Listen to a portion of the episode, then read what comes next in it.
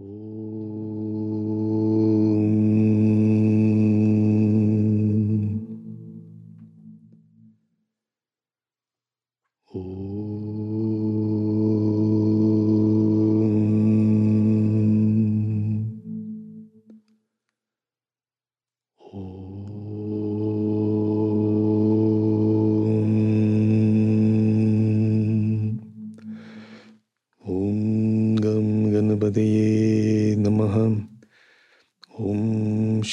Сарсвати Намаха.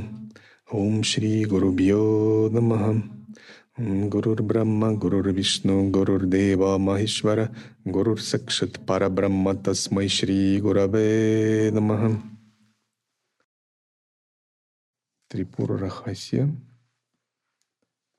Махатмья Кханда, глава 46.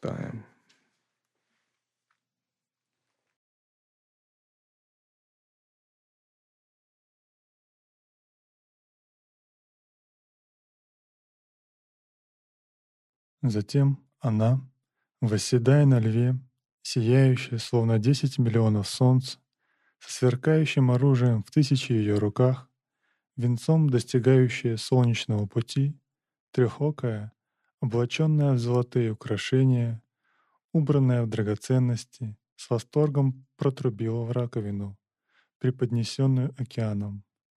Лев взревел. Вслед за этим боги вскричали «Слава!» Шум от звука раковины, львиного рыка и криков «Слава!» был столь грозен, что три мира содрогнулись и упали без чувств. Испугавшись этого шума, бедолакша сбежал. Шум этот быстро достиг слуха Махиши, и разгневанный он отправился с войском на этот звук. Услышав от бедолакши о могуществе богини, вне себя от гнева Махиш отправился туда в окружении дайтьев. Удгара, Чакшура, Асилома, Дирхахану и Бидалакша, эти пятеро могучих предводителей войска Махиши сопровождали его с многомиллионным войском дайтьев. Угравирия, Уграсия, Праламба, Прабханджана, Сарана, Крикаваса, Крикавактра и Вишантака, Вишанката — эти сыновья Махиши, наделенные великой мощью, гневные держащие оружие, были готовы сразиться с богиней. Его девять советников Пхирунда, Какатунда, Куранда, Чандавикрама, Бандира, Димпха, Кракача, Качаканта и Катотката отправились сразиться с богиней, окруженной каждый миллионом войск. Затем произошло великое сражение между дайтями и богами — ливнями оружия, повергающее сердце в трепет. На дождь оружия, датьев, боги ответили таким же дождем. Пораженные богами, дайте попрятались. Такая была между ними битва. Боги и дайте – это существа более класса, высокого класса, чем люди. В Сидханте существует описание трех видов джив – и первый вид джив – это сакала. Сакала – это люди, духи предков, животные, наги, преты, различные ракшасы, существа ада и низшие боги, асуры – то есть обитатели сансары. Все это сакалы. Все многообразные обитатели сансары – это сакалы. Чем отличаются сакалы? Их особенность в том, что у них есть все три малы, все три нечистоты или ограничения. А нава мала, связанная с изначальным неведением и ограничивающая сознание до дживы, сжимающая бесконечности до маленькой упаковки ахамкары – Карма мало, привязанность к плодам и результатам, чувство делателя и майя мало. То есть загрязненность различными уровнями майи. Все многообразие майи, которое составляет пять оболочек. И вот эти три мало – это характеристика существ, обитающих в сансаре, и всеми мимо сакала. И пока мы живем в сансаре, мы тоже принадлежим классу сакала. Второй тип называется душ пралаякалы. У пралаякалов есть только две малы. Это анава мала и майя мала, а карма малы нет. Поскольку они пребывают в пустоте, как чистое сознание, у них нет тела, плодов результатов действия нет. Но поскольку анава мало есть и майя мало есть, то есть карма мало может быть вполне к ним прицепиться как бы. То есть они вполне могут переродиться из состояния пролаякала снова в сансару. Могут быть и асурами, и богами, и существами ада, поскольку неведение не исчерпано, и майя тоже не исчерпана. Но это другой класс существ. У них меньше неведения. Две малые вместо трех. Например, йог, погруженный в самадхи причинного тела, но не достигший освобождения в туре, отрешившийся от тела или после смерти тела, пребывающий полностью в причинном теле. Он имеет анава малую, неизжитую, он имеет майя малую. Тем не менее, карма мало у него нет. Это сакала. Говорят, в странах, в Таиланде есть некоторые святые или монахи, тела которых не разложились, потому что они ушли в самадхи 200 лет, 300 лет. Их только лаком покрыли, они как мурти. Но это такие... И говорят, что у них еще есть даже такие признаки жизни. Они не окончательно потеряли связь с телом. Да, вопрос.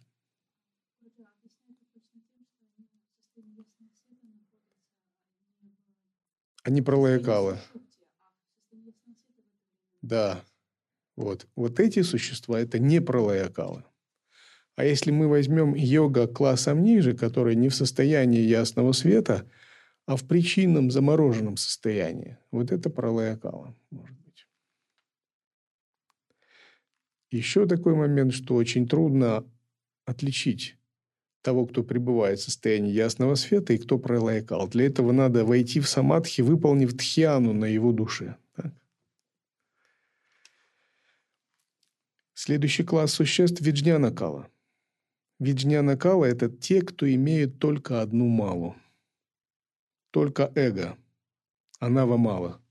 Их личность еще полностью не распакована, не соединилась с абсолютом с пятью чистыми татвами. Но они парят высоко, выше пралаякалов. Вот виджняна-калы, они где обитают, кто знает? Между какими татвами? Не, между пятой и шестой. Между пятой и шестой. Верняна У них есть только одно, одна завеса, но это великие, могущественные, бессмертные космические духи. Таковы три вида джив в Сидханте. И здесь, когда описываются битвы богов и асуров, это описывается битвы существ класса Сакала. Асуры принадлежат к Сакалу и имеют все три малы. И некоторые из богов тоже имеют все три малы. Но когда действует Шакти, Дурга – это действие существ более высокого порядка. Дурга – это эманация Трипура – Сама Трипура за пределами всех, всех трех мал. Она является чистой шакти Брахмана. Но она может эманировать из себя божеств класса Виджняна Кала. И вот эти божества, не сходя в мир сансары, могут производить такие действия. Усмирение асуров, помощь богам и так далее. Но надо учесть, что малы затрагивают только джив, но не шиву. Даже в телах сансарных людей малы касаются только джива, они не касаются шивы. Природа божественного «я» внутри каждой дживы не затрагивается ограничениями, не затрагивается малыми. Ну а кто освободился от мал, тот идентичен Шиве. Затем Пьерунда и прочие сошлись на совет, каким бы оружием осыпать богов, чтобы они лишились силы. Увидев поражение бессмертных, Дурга пришпорила льва. Подгоняемый Дургой, лев поплыл по небесам и ринулся посреди войска асуров, словно горуда на змей. Некоторых он рвал когтями, других рвал клыками, иных отправлял в пасть, иных лапами отшвыривал вдаль. Уничтожая дайтев, он был как горуда, уничтожающий змей. Лишенными щек, ушей, боков, носов, сердец, ног, лиц, зубов и голов стали дайте от льва. Царь зверей был подобен великому огню в лесу дайтев. Увидев, что войско быстро разбито, воеводы Удагры и другие, держа оружие, устремились на льва, чтобы убить его. Лев же один сражался, защищая богиню, царапая их когтями, подобными алмазам.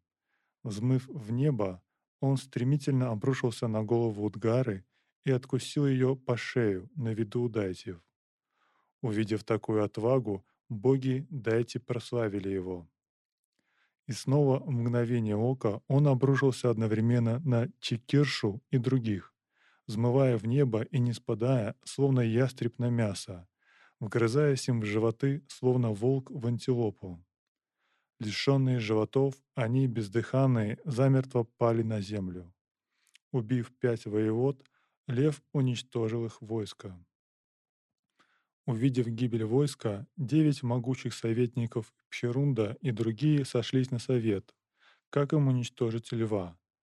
Сразившись в долгой битве с этими девятью, лев уничтожил грозного Куранду, за миг одного хлопка ладони он пожал Пщерунду и растерзал Пхандиру, опрокинул Димху, лишил живота Крайкакачу, Какоткату растерзал когтями, Качаканту лишил головы, а Какатунду он лапы отправил в обитель ямы. Убив так толпу советников, густогривый лев зверел громким рыком, устрашающим, подобно небесному грому. Услышав о гибели геройских воевод и советников, восемь сыновей Махиши, наделенные великой силой, искушенные во владением оружием, с оружием ринулись на богиню, чтобы оружием сразить ее. Угравирья с палицей долго сражался со львом и после долгой битвы, убитый его лапой, упал на землю без чувств. Уграсия, Праламба, Прабханджана и Сарана — эти четверо, наделенные великой силой, держа в руках палицу, трезубец, меч и пику, вместе набросились на одного льва, подобно яме Калантаки в конце времен. В это время Угравирия освободился от обморока и, сильно разгневанный, стремительно ударил льва палицей по голове. Обрушившись на голову льва и отскочив от его головы, крепкая как алмаз, подобно мечу от земли, она обрушилась на голову Сараны и убила его. Затем лев с гневом и устрашающей силой отшвырнул Угравирию и растерзал алмазными когтями, как Индра гору, с растерзанным телом Угравири упал на землю и умер. Затем оставшиеся шесть могучих сыновей Махиши, думая, что лев непобедим, вместе набросились на него, чтобы сразить его. Увидев, что могучий лев сражается с ними, и поняв, что лев от долгого сражения устал, Дурга сказала «Хорошо, хорошо, лучший из львов, Твоей доблестью я довольна. Теперь я желаю с ними сразиться. Отдохни». Услышав речь Амбики, тот прекратил сражение. Затем Дурга целый час сражалась с теми грозными асурами, и затем трезубцем отправила всех их в обитель Ямы. Увидев, что сыновья, советники и воеводы убиты, и войска осталось мало, Махиша с глазами красными от гнева ринулся на Доргу, словно царь гор, чтобы сразиться с нею.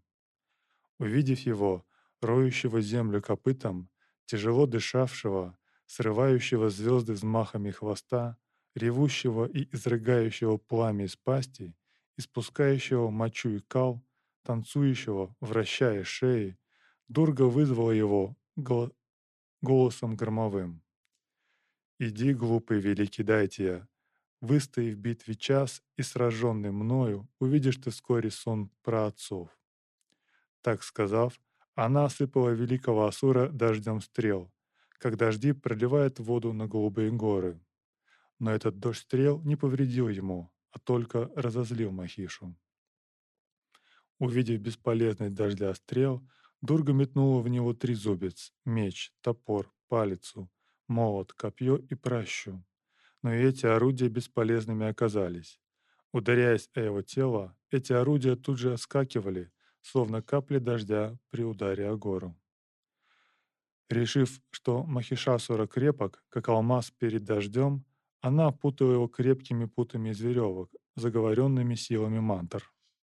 Связанный, он мгновенно превратился во льва и сразился с нею.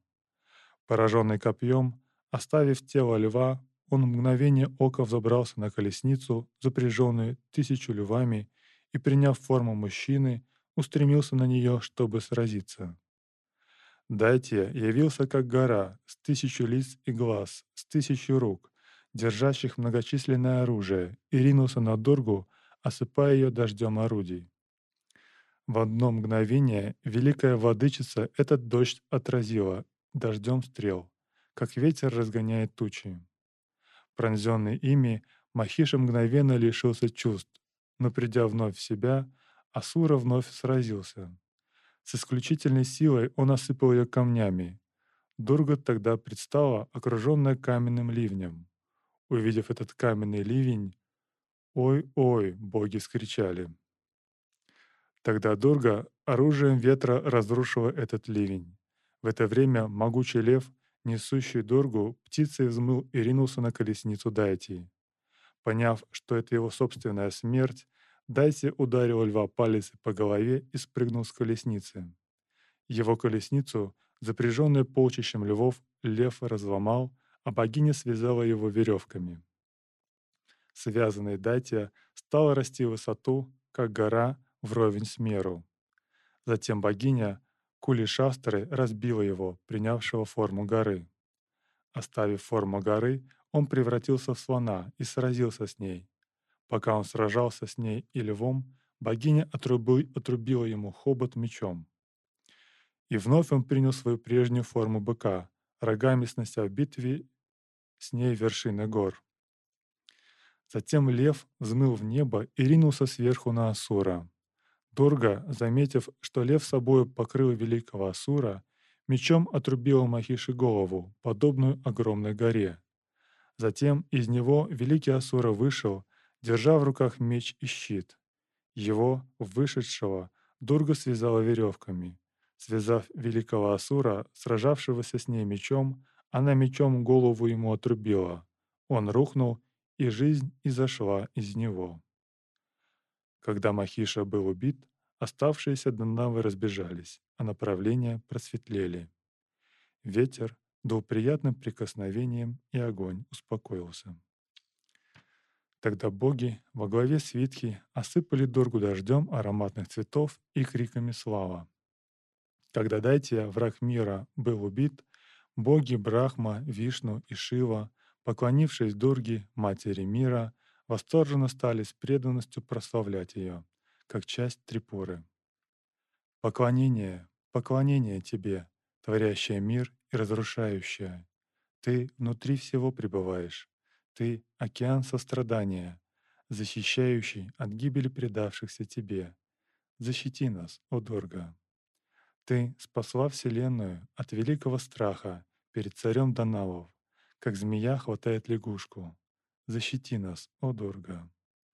Когда мы охвачены непреодолимыми бедами, тогда ты, хранительница мира, играючи принимаешь воплощенную форму и устраняешь их лишь благодаря памятованию тебя. Защити нас, о Дурга. Все миры есть твое частичное проявление, внутри которого ты являешь свою сущность, которая есть Майя. Защити нас, о Дурга. Ты — сущность Майи, ты, о Мать, являешь из своего чистого тела пестроту мира, и хоть ты многолика, ты — могущественная сила Шакти, единое с сознанием. Защити нас, о Дорга. Предавшись Твоим лотосным стопам, Витхи, Вишну и прочие являют свои многообразные деяния. Каков должен быть Твой многоликий образ? Как нам прославить Тебя? Защити нас, о Дорга. Труднопреодолимые беды мирского бытия всегда устраняются лишь помышлением о Тебе. Ты устраняешь страдания, жалящие, как змей, и у лишенных прибежища. Защити нас, о Дорга. Прославив так Дургу, великую владычицу, Брахма и прочие боги почтили благую цветами и прочими подношениями. Затем, довольная ими, Дурга, устраняющая страдания, сказала, «Я довольна вашим поклонением, о боги. Просите, что вы желаете. Я дам вам все, даже то, что трудно достижимо». Услышав сказанное Дургой, боги, великие владыки сказали, «Враг наш, Махишасура, убит Бхагавати. Все три мира освобождены от страданий. По милости Бхагавати мы обрели каждый свое место. Нам нечего желать, поскольку мы под защитой Твоей, древом желаний. И мы просим ради защиты мира. Каким образом Ты становишься довольной и в беде защищаешь, о Владычица? Скажи нам, Владычица богов, хоть это и тайна. На мольбы сонма богов Дурга сказала, преисполненное сострадание. «Слушайте, боги, труднодостижимое и сокрытое. Это гирлянда моих тридцати двух имен, уничтожающая все беды. Нет в трех мирах прославления, равного этой тайне. Слушайте, и ее вам поведаю. Дурга, устраняющая великое страдание, устраняющая великую опасность. Четвертое. Отсекающее затруднение. Пятое. Средство разрешения затруднений. Шестое. Уничтожающее препятствие. Седьмое. Вызволяющее из беды. Восьмое. Уничтожающее трудности. Девятое. Убирающее трудности. Десятое. Дающее труднодоступное знание. Одиннадцатое. Лесной пожар для злых дайтев. Двенадцатое. Труднодостижимое. Тринадцатое. Та, которую трудно увидеть. Четырнадцатое. Труднодостижимая сущность Атмана. Пятнадцатое. Дающая труднодостижимый путь. Шестнадцатое. Труднодостижимое знание. Семнадцатое. Пребывающее в неприступной крепости. 18. Пребывающая в труднодостижимом знании. 19. Являющаяся в труднодостижимом созерцании. 20. Труднопреодолимое омрачение. 21. Труднопреодолимый путь. 22. Сущность труднодостижимой цели. 23. Уничтожающая Дургамасару. 24. Держащее труднопобедимое оружие. 25. Труднодостижимое воплощение. 26. Труднопонимаемое. 27. Труднодостижимое. 28. Труднодостижимая владычица. 29. Труднопереносимый ужас. 30. Труднопереносимая красота. 31. Труднопереносимый свет. 32. С трудом плачущая. Человек, который со всем чувством читает эту гирлянду имен Дорги, которые есть мои имена, станет свободным от всех страхов без сомнения. Терзаемый врагами или пребывающий в скованности от трудностей, он освободится от них благодаря чтению этих 32 имен, без сомнения. Во время смертельного страха от наказания царем, в битве, в окружении врагов или тигров в лесу, читая их 108 раз, он избавится от всех страхов. В бедах нет молитвы для устранения страхов, равной этой, о Боге. Ее не следует передавать непреданному, неверующему, лжецу. Давать же следует преданному, умиротворенному, преданному гуру и божеству. Кто пребывает в великой беде, должен читать эту гирлянду имен тысячу раз, десять тысяч или сто тысяч, сам или с помощью брахманов. Тогда он освободится от всех бед. Благодаря жертве в разведенный огонь ста тысяч подношений с маслом, белым сезамом и медом он освободится от бед. Ее Пурашчарана состоит из 30 тысяч повторений. Перед Пурашчараной следует выполнить все обряды. Сделав мой образ из чистой глины с восемью руками, держащими палицу, меч, трезубец, копье, лотос, дротик, стрелу и щит, увенчанный луной, трехокий, в красивых одеждах, восседающий на льве, разящий трезубцем Махишасуру, следует почитать меня с преданностью, с разными подношениями. Следует поднести красные цветы хаяра, красный олеандр, и с произнесением ста имен, с красными сладкими шариками апупа, прежде произнесения джапы мантры. Следует поднести разнообразную пищу с вином и мясом. Кто выполнит такое поклонение, тот обретет даже недостижимое. Кто мне поклоняется так постоянно, такой смертный не встретит бед. Так сказав бессмертным, Амбика исчезла. У слушающего это великое повествование о Дурге не будет бед. Поведано тебе, о Рама, о великом деянии Дурги. Такова в Трипура Рахаси Махатме Канди 46 глава.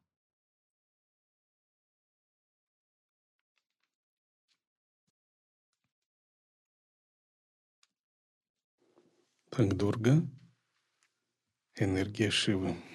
Когда вы слышите о Шакте, следует всегда понимать, что это форма Шивы. Это означает, что рассматривать принцип Шакти возможно только тогда, когда вы понимаете принцип Шивы. Принцип Шивы означает недвойственное сознание. И существует четыре уровня постижения принципа Шивы. И первый называется чарья, когда почитается всепроникающее, вечное бытие сознания через внешнее проявление. Через внутреннее трудно постичь, но через внешнее. На уровне чарья пады что это означает? Построение храмов и уход за ними. Плетение гирлянд для подношений. Воспевать гимны хвалы Шиве – возжигать светильники в храме, Шивы и Шакти тоже, то, что мы делаем. Устройство цветников, садов в храмах. Также кормление садху, бандары для садху. Помощь какой-то севе. Все это чаря пада.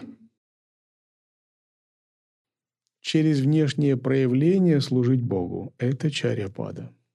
Богу и богине. Криопада – это почитание космической формы, вечного повелителя Вселенной, уже и внешнее, и внутреннее. Совершение пуджи, арчины, то есть поклонение, арати и так далее, хомы, ягги. Все это криопада. Здесь вы поклоняетесь и внутри, и снаружи. Например, выполнение пуджи, выполнение хомы. Пуджа делается внутри и снаружи. Когда она делается снаружи, это называется бахиранга пуджа. Когда внутри – антаранга пуджа. Хома, ягья. Третья пада, йога пада – это внутреннее поклонение, когда Шиве поклоняется как лишенному формы, чистому сознанию. Йога-пада означает, вы уже зародили Брахмахамбхаву, Дивьябхаву, зародили преданность, чувство самоотдачи, очистили чувства, зародили должную самодисциплину, подготовили тело, накопили заслуги, и вы можете делать упасану внутреннюю через йогу, через медитацию и созерцание. Обуздание чувств и созерцание внутреннего света. Вот этот внутренний свет – это парам джоти. Согласно Сидханте, есть три аспекта у Шивы. И низший – это Шива, который растворяет мир. И когда я говорю низшие аспекты Шивы, то Шакти то же самое подразумевается. Эти три аспекта есть также и у Шакти. И низший аспект – это тот, который растворяет мир, который освобождает Дживу от ее пут. Это Рудра. Тот, который имеет пять ликов – и первый лик – это садюджата. Он связан с творческой энергией и дает дживе возможность развития и творения Муладхары чакры с элементом земли. Второй лик – это Вамадева. И он связан с энергией Стхити Шакти, энергией поддержания, Богом Вишну, три Свадистаны чакры. Третий лик в Манипуре – это Рудра, связан с энергией разрушения, устранения чего-либо связан с манипурой. Четвертый лик – это Татпуруша, он связан с Анахаты чакрой. Это Джива, заключенная в Майе. Пятый лик – это Ишана. И Татпуруша – это Теропхава, сокрытие, энергия вуалирования. То есть эго в Анахаты чакре сокрыто, вуалировано пятью оболочками. Это и есть принцип Татпуруша. Но через это душа развивается, действуя в этом мире.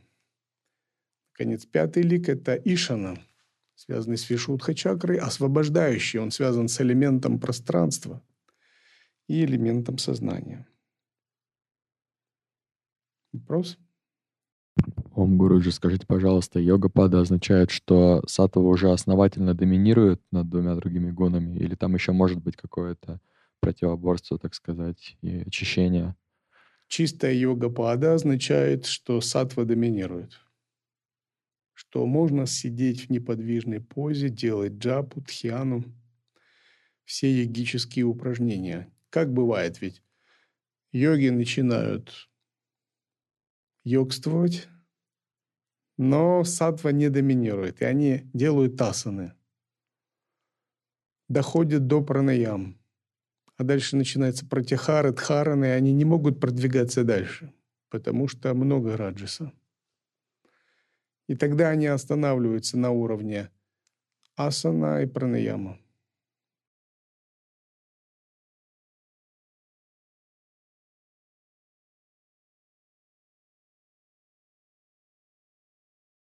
Если он не входит в самадхи, но он может входить в дхарану или в дхьяну. Это тоже йога-пада.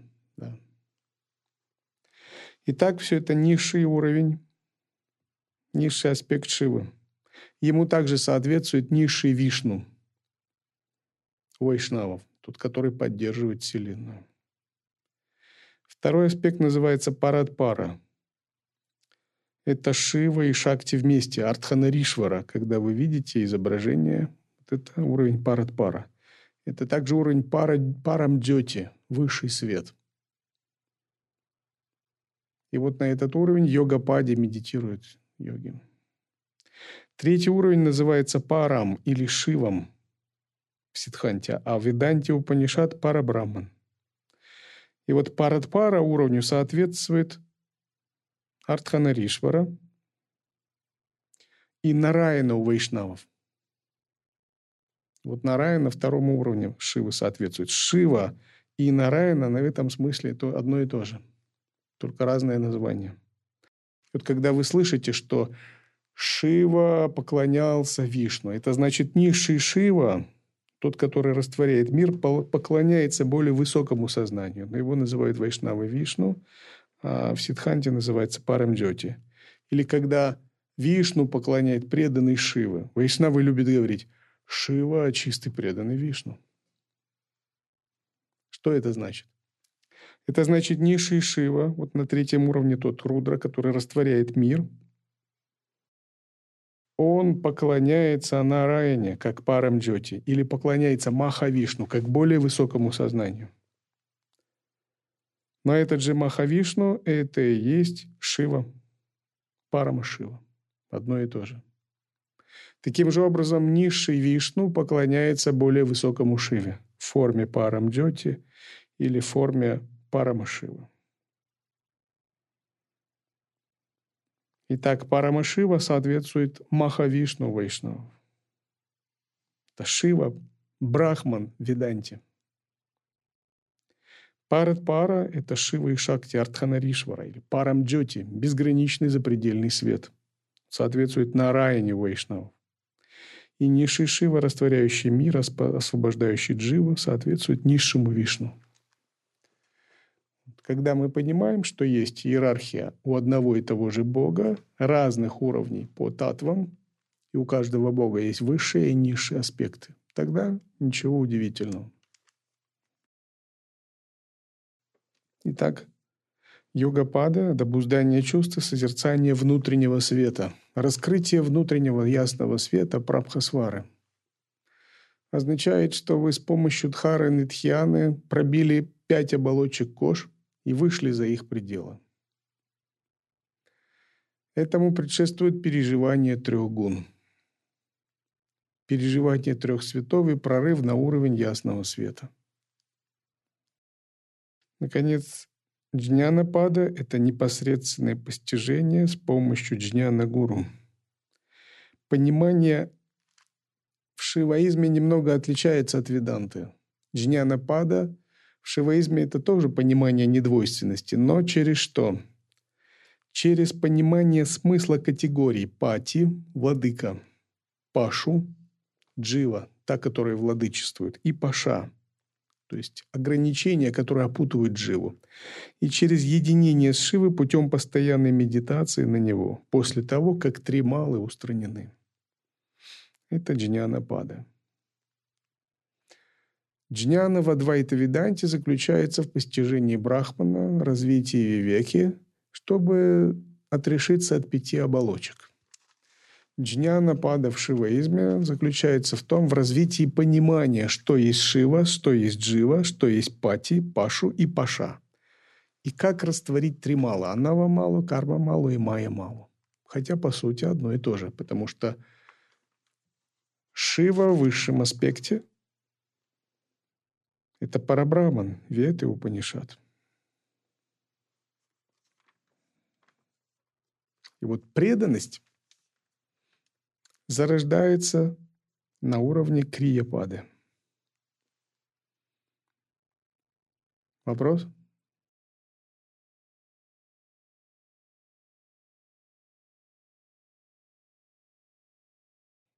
Как истина утверждается –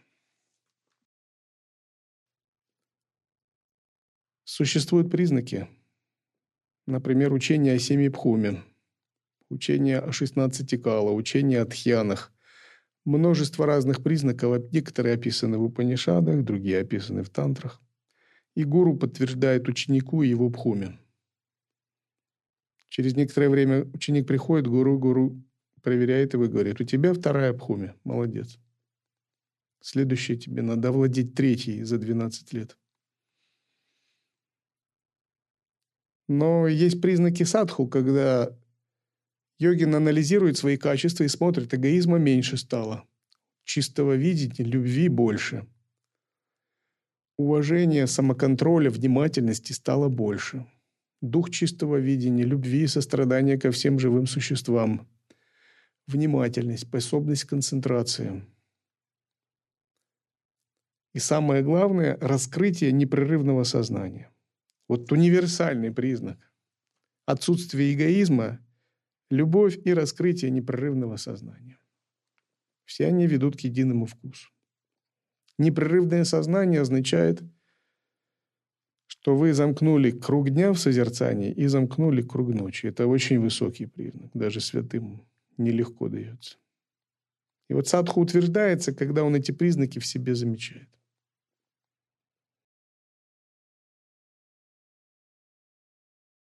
И преданность развивается четырех пхавах. Пхава – это ментальное состояние, умонастроение.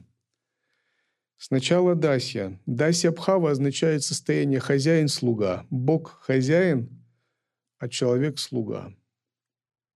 Вы не можете сделать скачок, не почувствовав себя слугой Бога. Вы не можете более высокое состояние сделать. И вот стать слугой Бога означает полностью поставить себя в зависимость от Бога. А в случае с продвинутых садху они ставят себя не в зависимость от Бога, а знаете от кого? От Джангама, да. Они служат другим садху. Обычно джива, она имеет тенденцию к эгоистичной независимости. Почему? Потому что она чувствует, Ишвар, он независим, и отблеск сватантрии тоже ей перепадает. Но поскольку она эгоистична, она ложно проецирует сватантрию на ахамкару, на эго. И она хочет быть независимой по-своему, как эго. Поэтому все люди любят быть независимыми, свободными, свободно выражать себя, и это популярно. Вот я такой, вот да, вот я такой, да. И что вы мне сделаете, да? Вот. Но это неведение. Здесь мы говорим о том, что надо обрести независимость другого плана. Истинная независимость – это свобода от эго, сватантрия. А чтобы обрести независимость, истинную сватантрию, как у Шивы, у Ишвары, надо эго полностью поставить зависимость от представителя истинной сватантрии, так, чтобы у эго шанса не было. И вот преданное служение и поставить себя в зависимость, служа садху, учась удовлетворять садху, это путь к вашей свободе, к, сват, к истинной сватантре. Потому что вам придется уже не удовлетворять свое эго, а удовлетворять более высокое сознание. Через это вы опустошите себя от эго. Потому что ну, придется буквально по-живому идти против воли, желаний, клеш своего эго. Буквально переламывать, перемалывать его. Но вот это и есть тапос. Вот это нормальный тапос. Тапос – это когда вы идете против клеш, против воли, против тенденции эго. И вот если вы чувствуете внутренняя борьба, это значит, тапос внутри вас происходит. Вот это самые ценные моменты вашей жизни – и вот у истинных святых нет, нет никакой борьбы внутренней. Они в свое эго уже растворили. И им вообще не сложно, никакой проблемы нет, потому что их нет. Но поскольку есть вы, и борьба есть. И она будет дальше, пока вы будете продолжать быть как эго. Но когда вы ускорените, э, искорените эго, никакой борьбы вообще не будет. То есть вы забудете, что, что такое противоречие, что такое обиды, что такое привязанность, что такое надежды, страхи и цепляния. Для вас все будет, а, благодать, благодать, намасте, игра, ананда. Все. Никогда никакого противоречия не бывает ни у одного святого вообще. Потому что, растворив свое эго, они выходят из игры кармы и входят в лилу Бога. И вот путь преданности – это действовать с полной самоотдачей. Не получится чуть-чуть Чуть-чуть преданности, чуть-чуть самоотдачи, чуть-чуть постарался в себе, чуть-чуть послушание проявил. Ну, конечно, Джива может так. Она так может. Это никто ей не запретит. У нее свобода воли есть. Но что будет? Чуть-чуть милости, чуть-чуть благодати, чуть-чуть, чуть-чуть освободишься. Если вас устраивает так, то можно продолжать. Но вера йога так не устраивает. Они хотят водопад из Амриты. Водопад из, благодати, из благодати, что как окатило, так окатило. Только так можно смыть клеши, можно все это застарелое эго смыть. Но чтобы получить такой водопад благодати, нужна такая серьезная самоотдача. И вот такая самоотдача осуществляется легче всего в Дасе Абхаве. Когда вы пребываете в умонастроении «Я слуга, а Бог мой господин». Я полностью служу моему Богу. А затем уже ну, идет детализация, через какие конкретно каналы, пути, представителей я служу. Но вот такое умонастроение очень важно. И дася бхаву невозможно практиковать из гордыни, но она сразу всю гордыню подрезает под корень. Из мирских желаний, потому что дася бхава тебе как бы отрывает от мирских желаний. И очень важно практиковать, всегда начинать служение севу, садхану из состояния дася, дася бхава. Есть еще такое выражение даса анудаса. Даса анудаса означает слуга слуги Бога еще, особенно у вайшнавов. Но оно также у всех, у шиваитов тоже есть. То есть я служу тем, кто служит Богу, я служу джангамам. То есть садху святым, гуру, гуру парампаре. И вот в таком умонастроении, даже если вы имеете ограничения, вы всегда будете на связи с Богом, ваше эго, вы ему не оставите шанса. И даже имея карму, можно получать благословение. И эти благословения, благодать будет смывать грехи и клеши. И вот когда первичная вот эта пхава устоялась, слуги Бога, и вы почувствовали по-настоящему «я слуга Бога», «я служу Богу», я не действую для себя, мне для себя ничего не надо, и мне не надо в эти игры играть. Я хочу и жить лока-васану, деха-васану, шастра-васану. И есть восемь мирских дхарм, и обычно то, к чему стремятся всегда. Земли, золото, женщины. Ну, противоположный пол. То есть мне не надо этого. Я хочу все это и жить. Поэтому я действую как слуга Бога. С самоотдачей, с полной искренностью. И тогда анархи, нежелательное качество, клеши, все это изживается достаточно быстро. Тогда следующий пхава, который можно принимать, это ватсалья. Ватсалья означает родительские отношения с Богом. Например, Тируджняна Самбандар воспринимал Шиву как отца.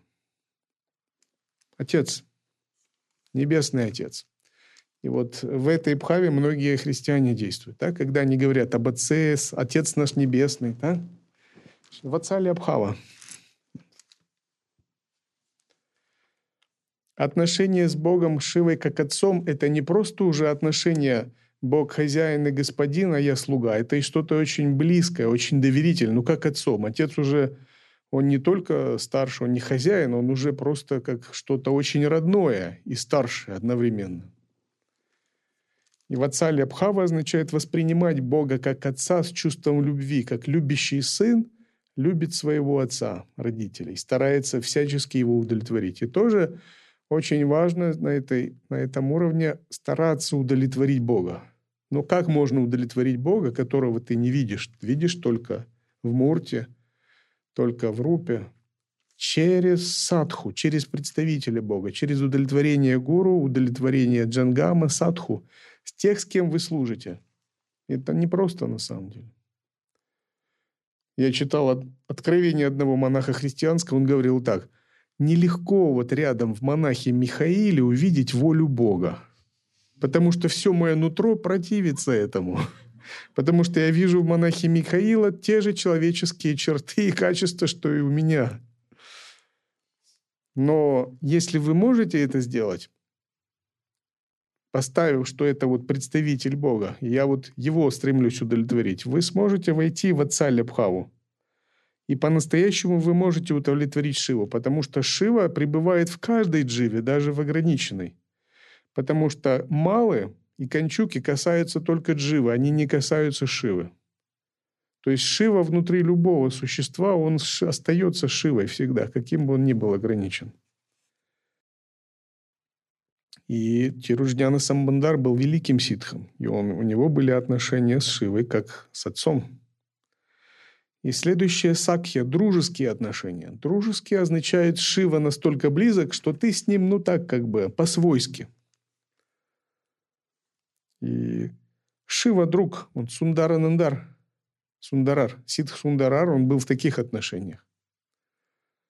Не помню, про него это или нет. Он было так, что он ослеп по какой-то причине. Когда он ослеп, он начал бронить Шиву. Что ты за друг, Шива? Я на тебя положился, ты обещал защищать меня. А что это такое? То есть побронил Шиву, но его брань была как молитва. Он был настолько в возвышенном состоянии преданности, что раз и слепота прошла.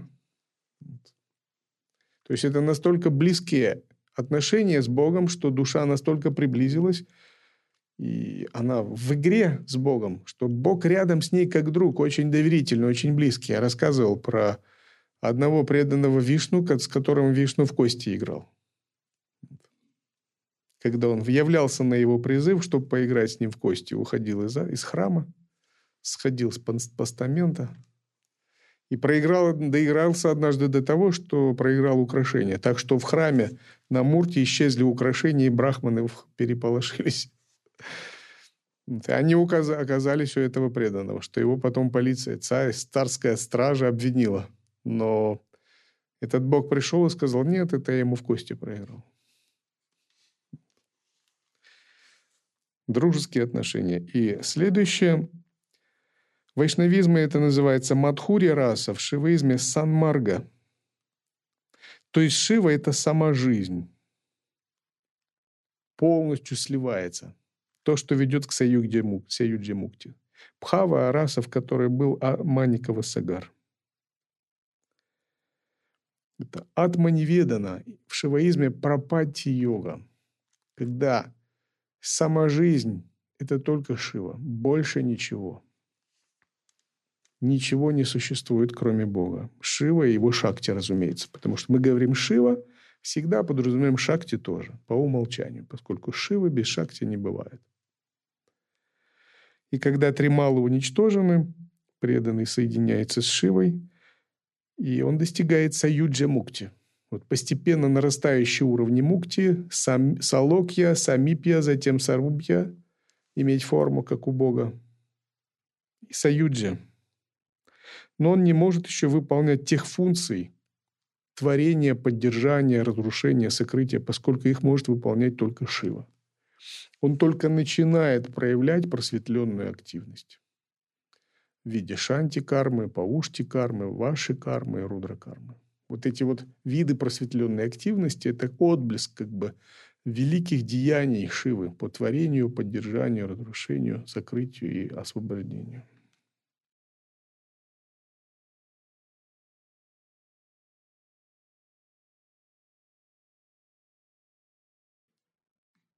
Oh.